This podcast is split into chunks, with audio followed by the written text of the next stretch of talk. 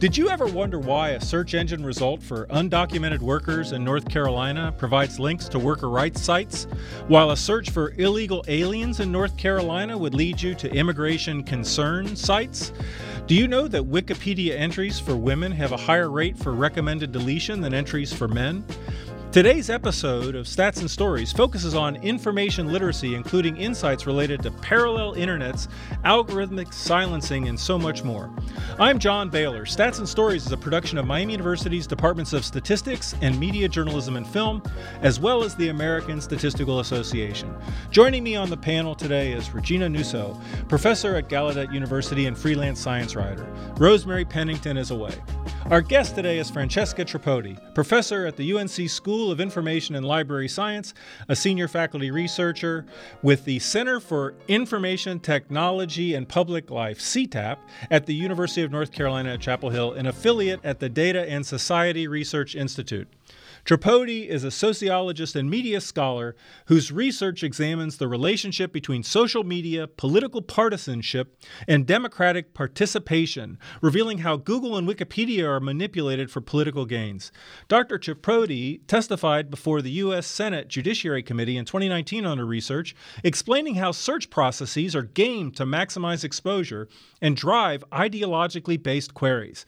The Washington Post, the New York Times, the New Yorker, the Columbia Journalism Review, Wired, The Guardian, and now Stats and Stories are, are covering Francesca's work. Uh, so, Francesca, welcome, and we're so excited to have you join us today. Thank you so much for having me. It's really fun to be here today. Great. Well, to start our conversation, I, am just curious what was the career path that led you to study how, how we consume and engage with media? That's a great question. I'm a sociologist, so I started looking at kind of social problems and issues of power within society.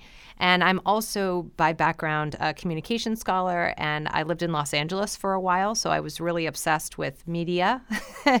and uh, kind of looking at the intersection of these three things is what got me going on my research track once upon a time an advisor stopped me and said, You know, you actually ask sociological questions. And I didn't know what that was. So I went back to school and got a PhD in sociology. I'm a little curious about your work with Wikipedia and gender inequality. So you have a paper about that. What's kind of the, the big take home? What did you find out in that study? Absolutely. So the paper title, I think, says it all. It's called Miscategorized. And the paper looks at how women who have biographies on Wikipedia, which is already a minority of biographies available on Wikipedia, are more likely to be flagged as non notable subjects and nominated for deletion than men who have biographies on Wikipedia. And I looked specifically at English language Wikipedia, which I think is really important to note. So, what happened when they are flagged for deletion as a woman who had a Wikipedia page? Um, do I need to be concerned about that and going and defending myself? What, first of all, what did notability actually even mean? What's the definition of that?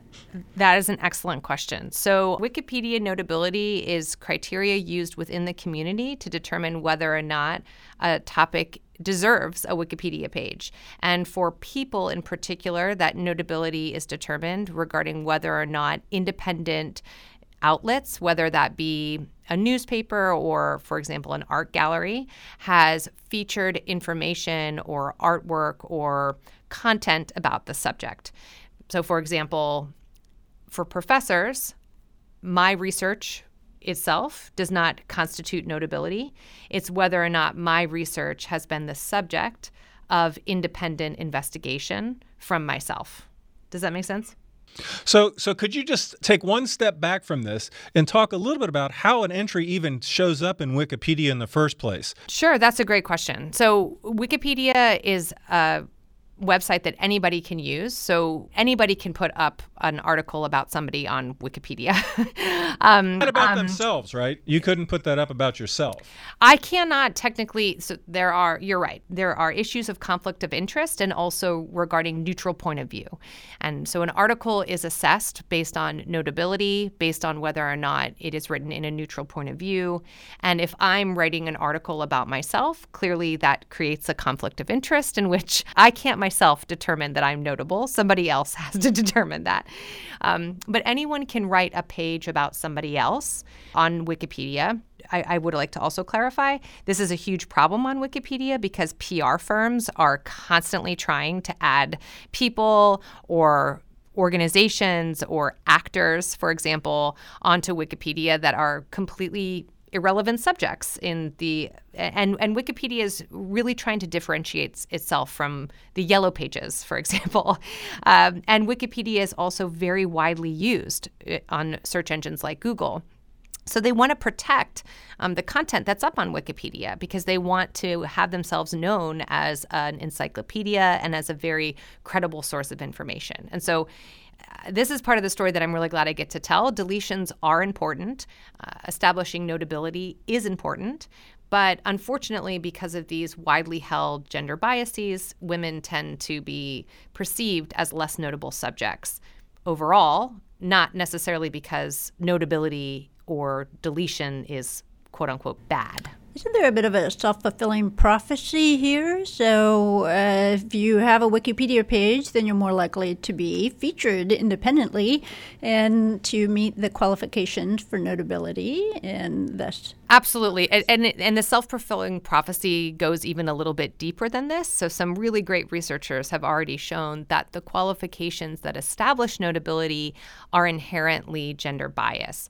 For example, if you're relying on the news to cover a subject, or you're relying on a book to cover a subject, or an art gallery to cover a subject, there is so much work that shows that uh, men are more likely to be featured. And also, this intersects with race. You know, we know that white men in particular are more likely to be featured in these spaces as experts or in art galleries. And so it's it's most definitely a self-fulfilling prophecy.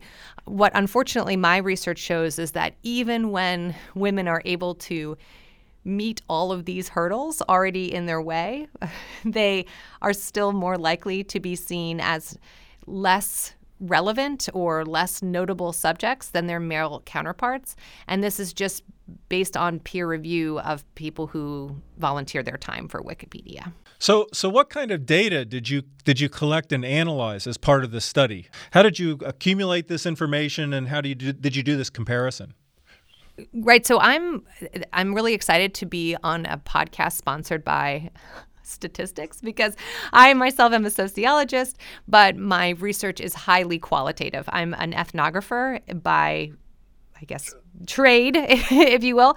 And so my research started with ethnographic observations of editathons. And editathons are these like small meetups of people that get together and try to do things like add women to Wikipedia. And I was going to these editathons and I saw that persons being added during these editathons were being deleted sometimes during these editathons. I would do interviews with persons who had volunteered all this time to come to the editathon only to find out that something they added was deleted after the fact. And the frustrations were really palpable amongst these volunteers because they had put in a great deal of time and energy to try and close this gender gap. And for those who might not be familiar, the gender gap is very widely documented fact that of the millions of biographies available on English language Wikipedia, less than 20% of them are about women. So there are these editathons that are there to say, hey, let's close this gap. Let's get this representation up there. And so during this ethnographic observations, I started documenting what seemed to be like a very clear example of, of gender bias happening just kind of in real time. Unfortunately, when I brought these concerns to peer reviewed journals or to uh, other Wiki- Wikipedians, qualitative data has a difficult time being believed. And so uh, many people told me these were anecdotal stories, or my favorite review, and this was from a, a top tier academic publication, told me that maybe these women just weren't notable, or that these people that were editors were just being too sensitive, which of course is like very gendered language and made me really angry.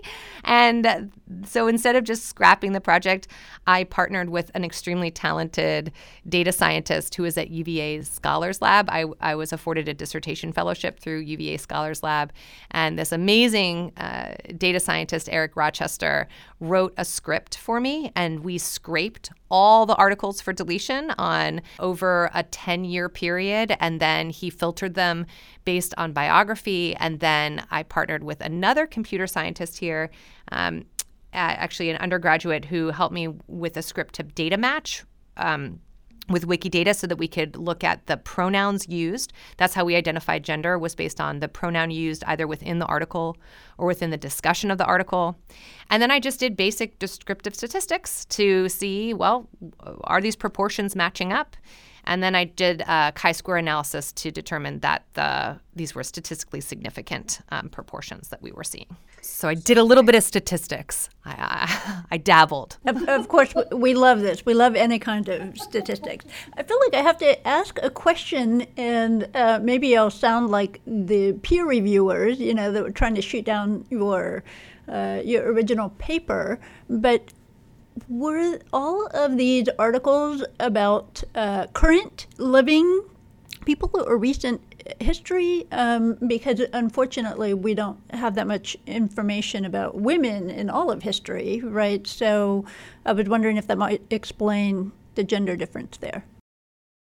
Sure. So, in terms of what I was looking at, I think it's helpful to explain what I was focusing on specifically. Within articles for deletion, any article can be nominated as just usually the criteria is non notability, specifically with biographies. And then I and then I looked at the decision rendered. So after an article is nominated for deletion, it has roughly 7 days where people who edit Wikipedia and basically anyone can put their feedback about whether or not the article should be included or not. And then I looked explicitly at articles that were kept. And so what I classified these as as like whoops, um, these shouldn't have been here. These are people that do meet our notability criteria, but they were miscategorized, right? MIS categorized, not MS period, like like the title. So these were just miscategorized, or like the very professional term. These are whoopsies in the database. Like, oh, they shouldn't have been here, and we need to put them, we need to make sure they stay up on Wikipedia. And then I did an analysis within those keeps, right, to determine, well, are the are the whoopsies equal? Because you're absolutely right, Regina. Right? You know, I mean, there are all these factors that could go into whether or not someone may or may not be notable. Um, the extent to which they've been professionals is a big one, and and living biographies are much more challenging to keep on Wikipedia because you might not have established yet your notability. But what I wanted to do is kind of control for that as much as possible. So I looked exclusively at these keep the keep phenomenon to say, are the percentage of whoopsies equal? And you know, the null hypothesis hypothesis there was if there if no gender bias exists, then the proportion of biographies whoopsied or accidentally nominated for deletion should be roughly the same for men and for women. And that's where you know you're seeing these like major discrepancies where, uh, and again, I don't think these are people out there like saying, "Oh, I'm going to go out there and delete all the women." I think, unfortunately, the sociologist in me says, "Well, these are these are studies that we've shown in controlled experimental settings, like the famous one, right, is the resume test, where people get the exact same resume, only it's like a woman's name and a man's name, and they're more likely to say, "Oh, these men are more qualified or more notable or should get the job," and it's kind of replicating these same studies in a in a non-experimental setting. Does that help answer that question? Because I think that's a really good one. It did. That was great. I'm convinced now. Thank you. Okay, yay! Well, you're listening to Stats and Stories. Our guest today is sociologist and media scholar Francesca Tripodi. We've had guests in the past on the show who've discussed inoculations or other kinds of interventions for misinformation. Uh, and, I, and I've been thinking about this, this issue of parallel internet that emerges as a consequence of searches. And in fact, I even did searches like I had mentioned and you had suggested as part, that I mentioned in the intro to this the program, but also you've mentioned in some of your publications. So I'm I'm just curious curious if you can can first talk a little bit about this this this bifurcation, or actually, it's probably more than just two, but but these kinds of different paths that search firms of similar concepts may lead you to, to find, and other ways that we might be able to break out a little bit of, I, I think you've called it in other contexts, your ideological dialect that might be part of your searching. Sure, yeah. So, this kind of notion, the fact that we're living in these parallel internets, came out of a report that I did through Data and Society back in 2018, I believe, 2018. um, and uh, what I was doing with this work, again, was ethnographic work inside of uh, two Republican groups where I came to their monthly meetings and I went to various organizational functions with them and then did interviews. And I started talking to them about what, where do you go for information you can trust, and how do you decide what is trustworthy information?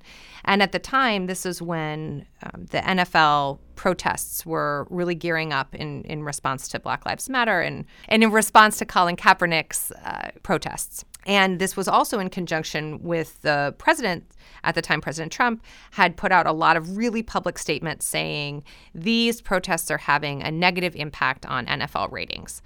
And I think there was one tweet in particular that said NFL ratings way down, right? And I got to thinking about that. And so I just did what I thought anybody in my study was doing. I Googled it NFL ratings down.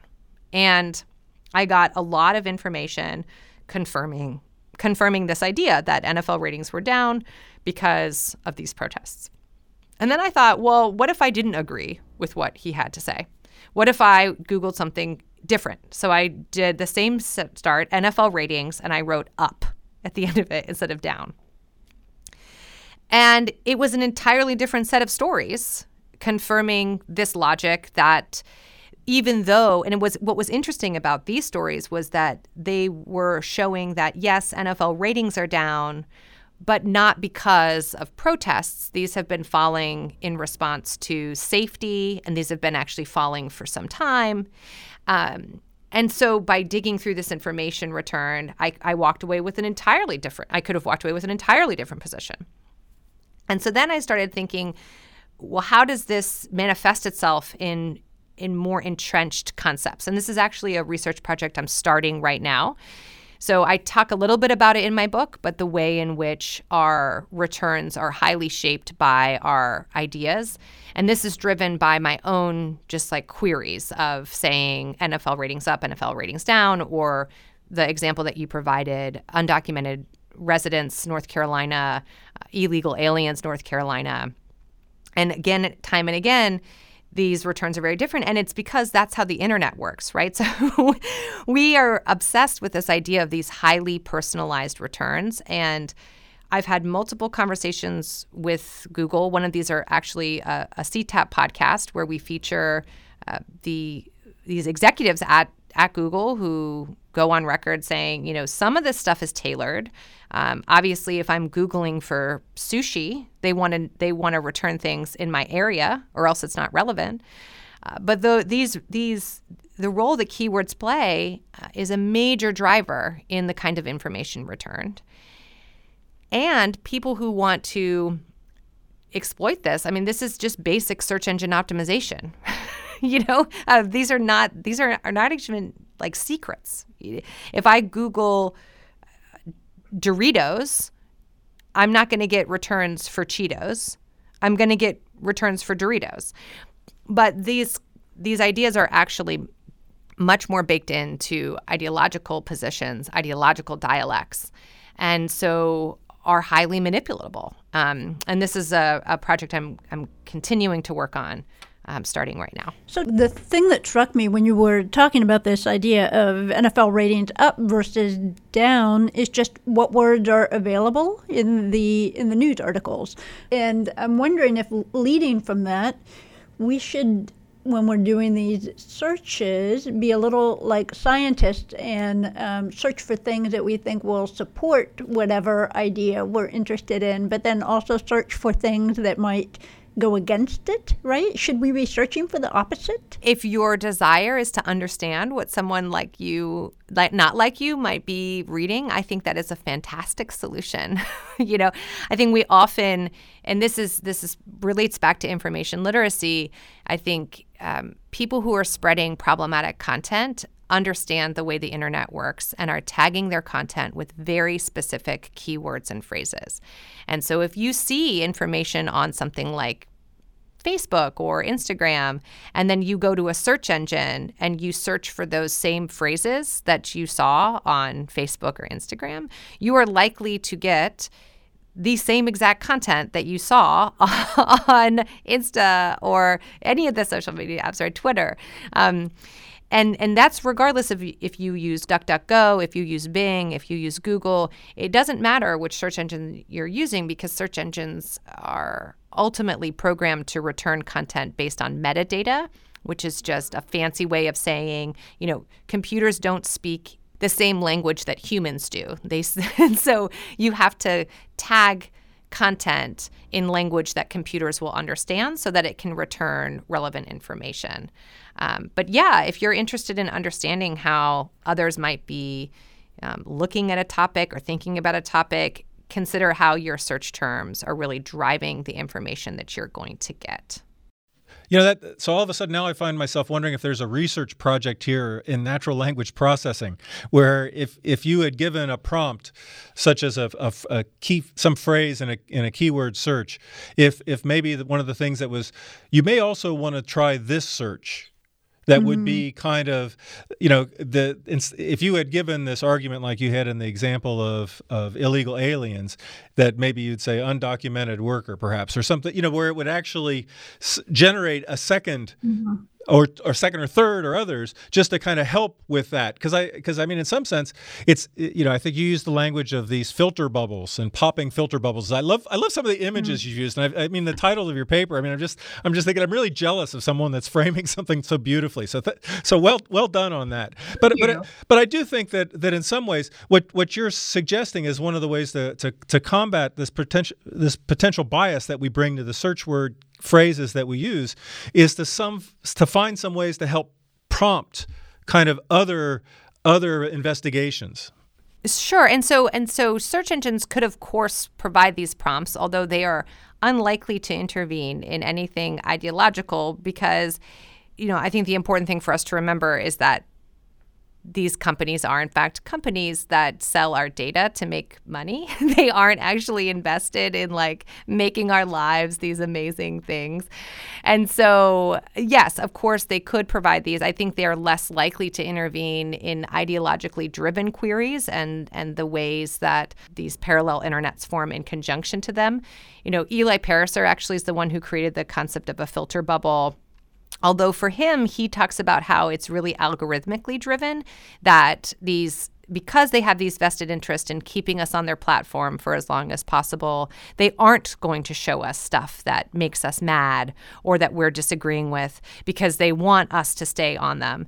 And what I'm arguing is like, yes, eh, but also the onus is in part on the individual as well in terms of the way that we start our queries. In my book that that's coming out in a couple months, I talk a lot about just something really simple like the sky is blue. And so if you Google the sky is blue, you're going to get blue images. But say, I don't think the sky is blue, and you, you Google the sky is not blue, you get this really fabulous article from NASA that explains to you how the color of the sky is based on um, the atmospheric chemicals in the air and it's going to change regardless of what you're looking at. Uh, you know, Google the sky is red and you get articles confirming that. Google the sky is green. You get information about how the sky turns green before a tornado. So it, it's fascinating because i think I, I just I think you're right in that um, there are interventions that these companies could participate in if, in fact, uh, they wanted to rile us up a little bit and or we're really invested in this process but i think more likely the key is for us to just consider a little bit about how those are shaped i also really want to mention and I, I don't want to dominate the conversation but i think the big thing to, to pay attention to is that these these tactics are are being used by people who are trying to spread misinformation. And and that's where I am seeing some platforms trying to intervene, right? So when there is this very explicit form of misinformation that that is dangerous you know? Um, I, I, am seeing people within these platforms saying you know we don't want we don't want to, to be a conduit for this. We do actually want to create meaningful interventions. And and having these kinds of prompts that say that keyword is super specific.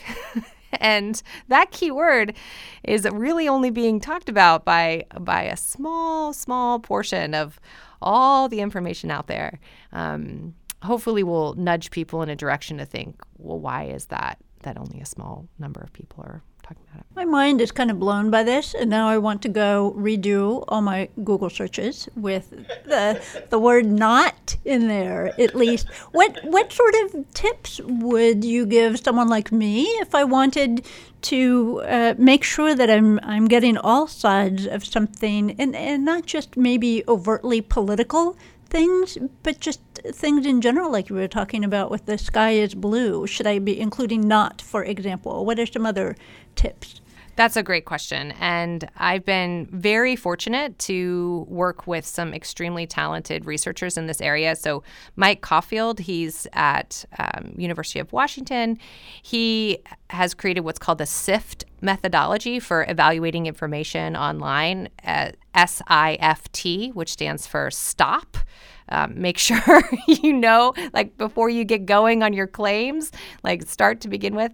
I is investigate the source, trying to understand what the agenda is behind the information that you're looking at. Find trusted coverage. So scan to make sure multiple sources are are are looking at this topic and and you know just um, look beyond the first few results and then trace to the original. So trying to figure out quotes and media sources is that being clipped out of another story? And are they intentionally framing that information in ways that are inaccurate? So i would definitely say he's a great person to go to in terms of a wonderful way of thinking through that that's a it's a great framing.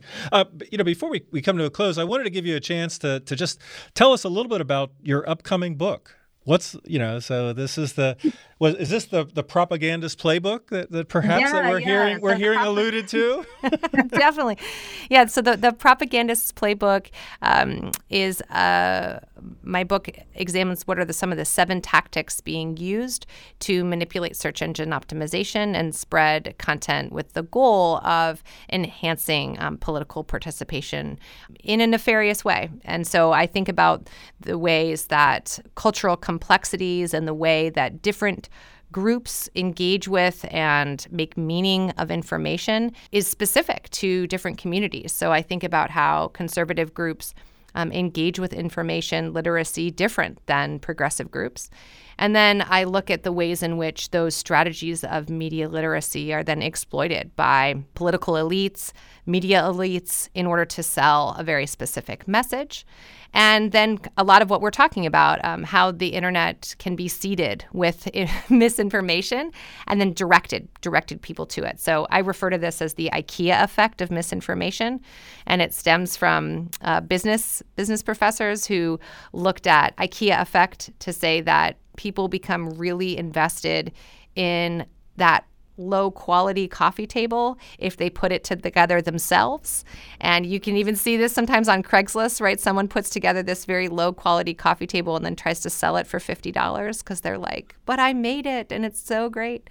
And I'm seeing these same strategies play out in, um, in misinformation campaigns where they activate this idea of don't trust me, do your own research but they've seeded the internet with these keywords and these concepts before telling people to do their research. And then when people do their own research, very mindfully and um, not just because they're tricked by someone saying it, right? They're out there really trying to read more about it, but just quite frankly don't understand how how their returns are are given to them and we're we've been taught that these first returns are somehow of higher quality but they're really just matching those phrases as closely as possible. And, and so my book kind of digs, digs into that. Well, that sounds like it's going to be a, a great read. So thank thanks for uh, for telling us a bit about it, and thank you for taking the time to join us. I'm, I'm afraid that that's all the time we have for this episode of Stats and Stories. Francesca, thank you so much for joining us today. Thank you for having me. It was really fun. Yeah, for us too. Stats and Stories is a partnership between Miami University's Departments of Statistics and Media Journalism and Film and the American Statistical Association. You can follow us on Twitter, Apple Podcasts, or other places you can find podcasts. If you'd like to share your thoughts on the program, send your email to statsandstories at miamioh.edu or check us out at statsandstories.net and be sure to listen for future editions of Stats and Stories where we discuss the statistics behind the stories and the stories behind the statistics.